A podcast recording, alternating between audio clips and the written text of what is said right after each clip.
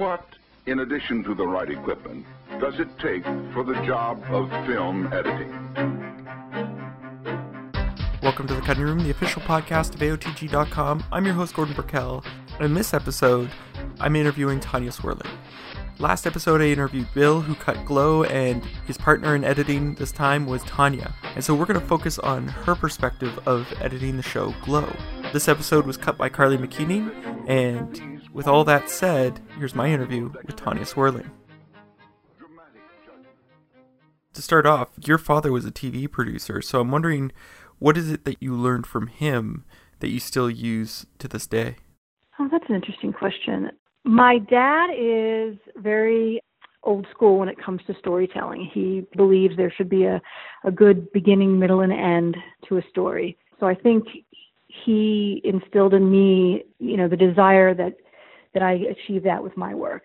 Some things we work on are open ended and they're kind of left with a question mark for the audience to fill in the blanks, which which works as well. But um, I think I take that idea and that advice also on a scene level to make sure that each scene, you know, tells its own story within, you know, within the context of the whole piece.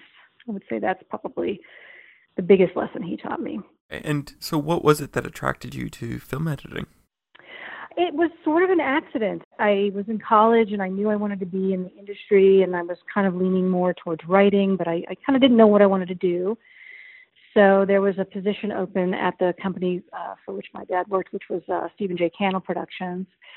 In the editorial department, they had a rather large editorial department back then. I forget how many hours of television they had on the air, uh, considering there were only three going on four networks. I think Fox was just getting started. So I got a job answering phones in post production and was around editors and sound editors. And after answering phones for a little while, I got bored and there was an opening as an apprentice, which is a glorified runner, but in post production specific. So it kept me around the editorial process. And it gave me the opportunity to kind of try, you know, we were on film back then, so I, I could work on, we used to use black and white dupes to cut trailers for all the shows. And so uh, the trailer editor, guy called Scott Boyd, said, hey, you know, grab some of these and, and have a go. And so I did that for a little while, um, you know, just to get practice. And pretty quick, we moved to the digital systems, and that gave the assistants a lot more time to kind of mentor the apprentices. And I just clicked with it. It just kind of by accident became something I really enjoyed and had a sensibility for, and had a lot of good mentors. And it just, that's where it started, and here I am so many years later. Now, you said you wanted to get into script writing first. Was that something you studied, or was it something else you studied at school? I started to, yeah. I was in a couple writing classes in college, and my grandfather was a writer in, in Hollywood uh, back in the 30s. My dad actually has uh, leather-bound versions of his scripts, and I used to sneak in his office and, and read those. And I don't know. I guess I just have always been interested in storytelling, and it starts with uh, pen and paper or or uh, typewriters. And you know, editing is telling a story in a new way. I think if you talk to most editors, they'll tell you that we tend to be the final version of the script in the editing room, and we do a lot more of that now. A lot of shows kind of rushing into production. It's a huge demand for content, and so I find that once you get in the editing room, you know, there's just so much play, and there's so many different ways to tell a story and you know choose a POV and so in a weird way I feel like I kind of write every day as well. How did you get involved with the show Glow? Glow, um, there's an executive producer that works with Jenji Kohan called Mark Burley, and Mark and I worked together many years ago on a show called Freaky Links, which was a short-lived show, but uh, Mark and I got on very well, and we've stayed in touch over the years. And he's called me often to see if I was available. And luckily, unluckily, I've been working. Unluckily, because I, I hadn't had the chance to work with him again until Glow. He happened to call, and I was just finishing Westworld and met the gang over there. Met Carly and Liz and Tara and Jenji, and it worked. So I got to get get over there and work on something a little different. When you cut, you did the second episode, one of your first episodes that aired, and so you were picking up off of Bill's pilot work on Glow. So I'm wondering because in the pilot you have to work on structure and get the feel for the show going. So how did you work with Bill to make sure that you were executing the show in a similar style? Well, I would say, you know, Bill, uh, first of all, did an amazing job in the pilot. It's such a fun pilot. And he was, I think, taking a break from Orange is the New Black to do that. So when I came on to do episode two, he was back to Orange is the New Black.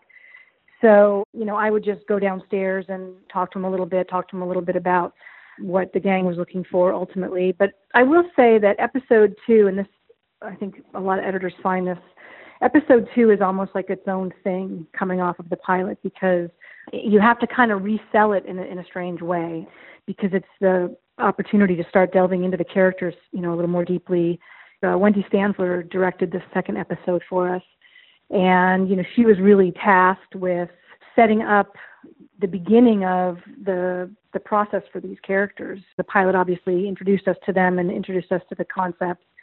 And episode two was really like, okay, you know, where's this story going to go? So in a in a interesting way, I think the pace and tone that Bill and everybody set up in the pilot is what I grabbed onto. And then as far as the editing style, you know, the thing I found interesting working with them is, you know, they're very focused on pace and they're very focused on the comedy. They don't want to be, you know, too over the top, but they definitely want it to land.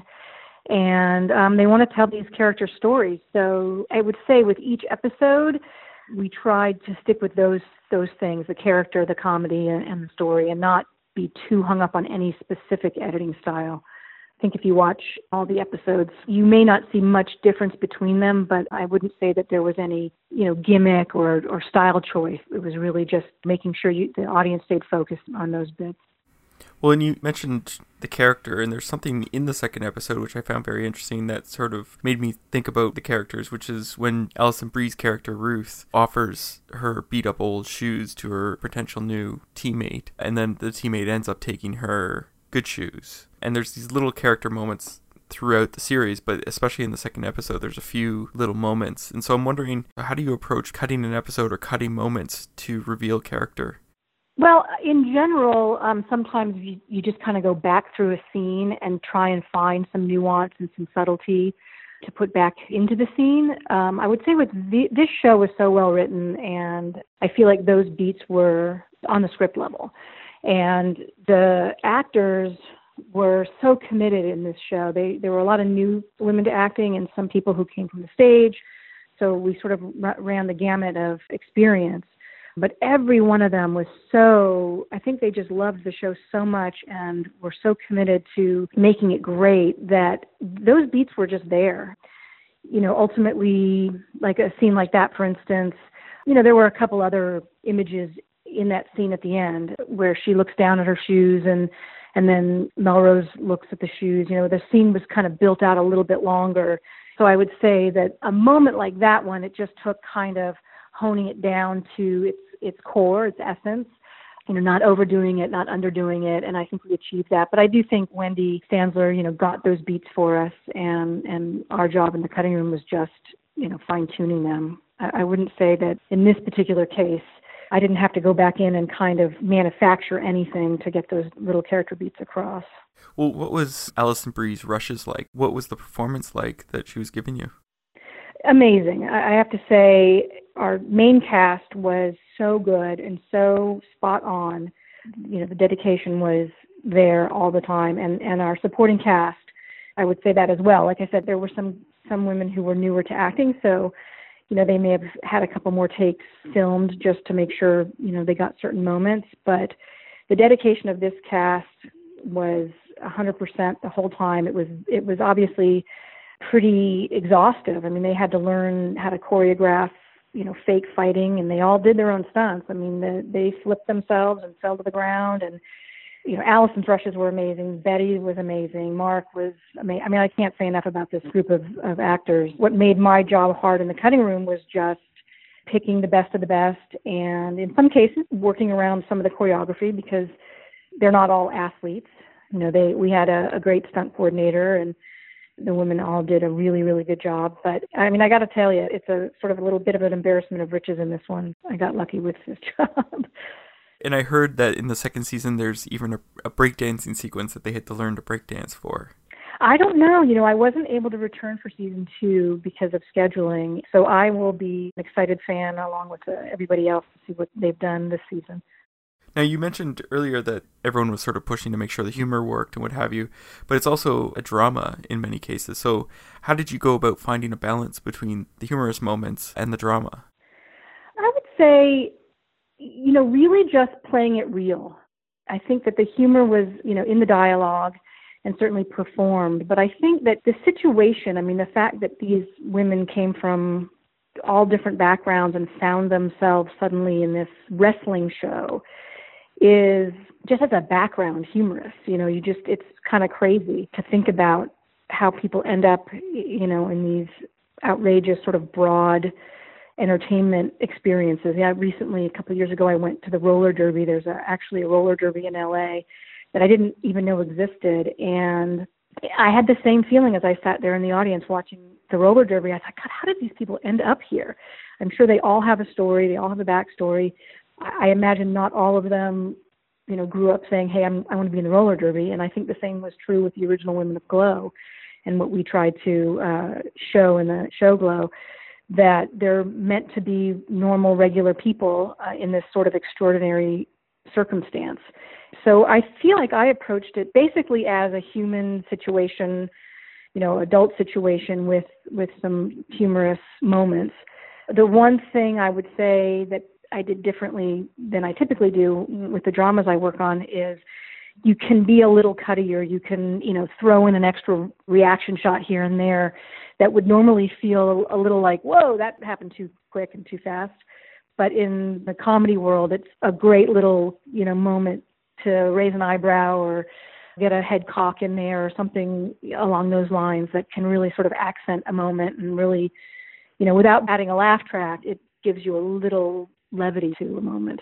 And again, I feel like our actors were really good at delivering that stuff. So there were plenty of, you know, I'm thinking of the scene in the episode that Melanie Mayron directed, where Sheila is confessing that you know she she is who she is when she's when she's a wolf, and Ruth explains a similar feeling about who she connected to as a child. And you know, it's a very serious scene, and it's a very dramatic scene for both of them, but the fact that she kind of interjects her feelings there lightens the scene up. And I feel like that moment worked great as a little moment of levity. I mean, a moment of comedy, but at its core, a moment of levity in a very, very dramatic scene.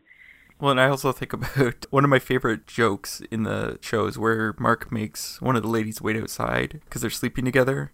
And then he goes in and there's a whole dramatic moment and then she comes walking in afterwards and he gets all angry at her for being late even though he's the one who set that all up oh right which is just a great sort of setup and she has to wait out there and we watch her for a bit as the next lady comes in yeah it's just I fantastic now you tackled the last episode yeah. which is probably one of my favorite episodes and it has most of the wrestling in it and one of the things when you're cutting a fight scene or an action scene is keeping the audience oriented to what's happening, where they are in the scene, and what's going on. So I'm wondering, how did you approach cutting the wrestling uh, to keep us oriented and focused and still engaged? Uh, that stuff was huge. I mean, Tristram uh, Shapeero directed that episode, and I mean, it's amazing how much coverage he was able to get for me on that. And basically, my process is is I just pull everything that we have, no matter what angle the camera, you know, even if there's something in it that's not worthwhile, I just pull everything based on the choreography of the scene, and then sort of pick and choose as I'm assembling during the first assembly, kind of pick and choose the best moments of those pulls. And then I take a look at it and see, okay, you know, am I keeping the audience clear on the action here? and I try and sit back as an audience member. You know, I try and step away from the avid as much as I can. You know, so I'm watching it like a real person, and then I go back and I and I look at okay, you know, as an audience member, I feel like oh, I'm in close-ups a little bit too much. I'm not getting a sense of, you know, what their feet are doing, you know, what their bodies are doing. So I'll go back and I'll look at that section of the action, and I'll look at the wider shots and see, you know, which of those is the best, and then I'll I'll overcut that. A lot of times, you know, we are calling it previewing now. We'll overcut a piece of the action on a higher video channel, you know, leaving the original there just in case, and then, you know, see how that plays. And that was basically the approach on that, is just really making sure I checked every piece of the action that I had and then, you know, going back and fine tuning it. And then obviously, you know, Tristram came in and, and worked with me because some of the wrestling went on a little too long in some of the scenes. So we figured, how can we pull, you know, 20 seconds out of this wrestling act and still make it feel fluid. And then obviously the producers came in after that and did more work. But yeah, the the main objective is to first of all, you know, make sure we're pulling the best stunts, make sure it looks real, you know, based on wrestling real. And then the most important thing is making sure your audience is able to follow the action. So it's it's a multi-level, you know, assembly situation on that. Well, and I noticed that that was one of the longer episodes. So one of the questions I've had for various Netflix editors is when you're working for HBO or Netflix where you're not locked into commercials and you're also not really locked into a time limit, one of the problems might become, you know, you've seen this footage so much. So how do you determine what needs to go and what's playing right when, you know, you don't have that limit anymore of, you know, 42 minutes or 22 minutes, but you're still wanting to keep all the good stuff in, right? So how do you determine when it's too much and when it's not enough? I would say, yeah, you're right. It's tricky because the more you watch things, sometimes, you know, there is the risk that you know the material too well. So in a weird way, you might become bored with it. And so suddenly you might think like, oh God, that scene was working great the first five times I watched, but now it feels slow or it feels too long. You know, it's tricky and you've got to be really disciplined not to, you know, take something away because you've seen it so many times. And certainly we show the episode to fresh eyes and get new opinions. I think I can't remember exactly how we did it on Glow, but I do feel like they showed certain cuts to certain people and then later cuts to a fresh, you know, I think writers assistants and, and people like that within the company to get, you know, a fresh perspective. And certainly, you know, Netflix, they're very good about the kinds of notes that they give. They tend to be objective and they tend to pretty much leave it into the in the producer's hands but I will say that you know the group that I work with on Glow is really smart and obviously very experienced, and they would just talk about it in the room. You know, we would watch a scene and we'd love a scene and think it worked really, really great, and then they might say, you know, it's not moving the story forward enough for us, or it's really not important to play that beat anymore because of some other reason and we'll pull it out and and we'll all sit back and watch it that material out. And everyone is really honest about whether it's working for them or not working for them and really sort of puts aside you know being precious about a good scene. I mean a good scene is hard to let go of but if it's really not doing the episode anything sometimes it's got to got to go got to go on those dvd extras it's not it's not easy, but I think it's just when you've got people you trust who understand the objective of the material, you, you just got to listen to their reactions and hopefully, you know, make the right decision. I have one last question that I'd like to ask all the editors that I interview, mm-hmm. and that's what's your favorite guilty pleasure film to watch? Film. You know, the first thing that comes to my mind, and it's funny, it's not on television very often, but I just saw it I would say Willy Wonka and the Chocolate Factory, the Gene Wilder film. It amazes me what a great film that is, and what an incredible performance Gene Wilder gives in that film. I I don't I think any time it's ever been on television, and I've come across it, and I sat down and just watched it to the bitter end. I, I think it's a great film. So that's that's the first one that came to my mind. well, thank you so much for letting me interview. Sure, thanks. Appreciate it. So that was my interview with Tanya. I'd like to thank Tanya for allowing me to interview her. I'd also like to thank Carly McKeating for cutting this episode. I'm your host, Gordon Burkell. Thanks for listening.